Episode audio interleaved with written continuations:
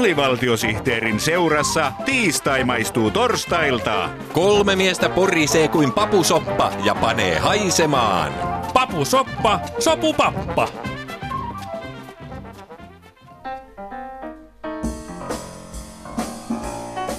Hei parallaa vaan kaikki kuulijat. Tässä taas tiistaiseen tapaan kulttuurismoothie, alkoholiton ja terveellinen kulttuuriohjelma.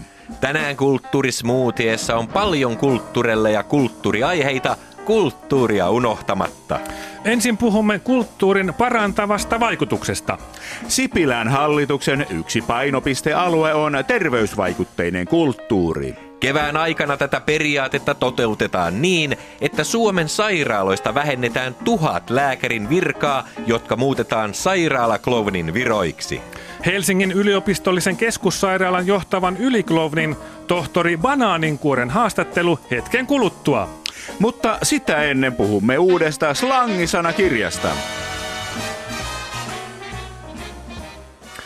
Slaavilaisten kielten professori K.G. Blomqvist on juuri julkaissut Stasin slangin sanakirjan nimeltään Stasin slangin sanakirja. Tervetuloa kulttuurismoothieen, K.G. Blomqvist. Kiitos toivotuksi Stasi. Ohjelma Stasi pidetään kovasti.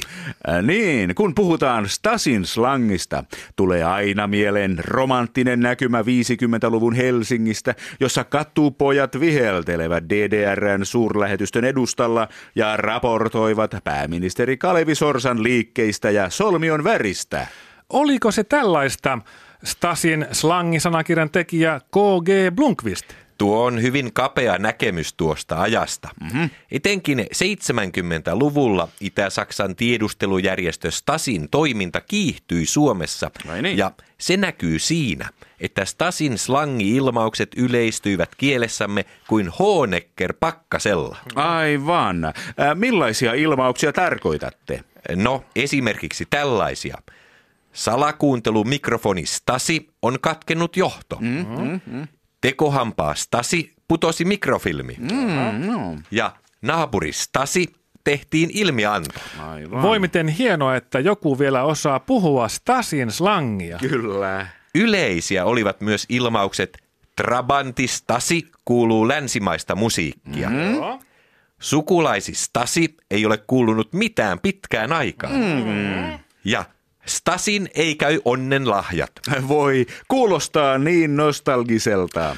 Minäkin osasin nuorempana Stasin slangia. Aivan. Kokeillaanpa, sujuuko se vielä. Ostaisin suposuomalaisen harpin. Anteeksi nyt vain, mutta teidän Stasin slanginne on ruostunut. Ai. No niin, Stasin slangilla tuo lause kuuluisi näin. Sauna Stasi löytyi vasta vakoilija. No niin, otapa oppia siitä. Joo.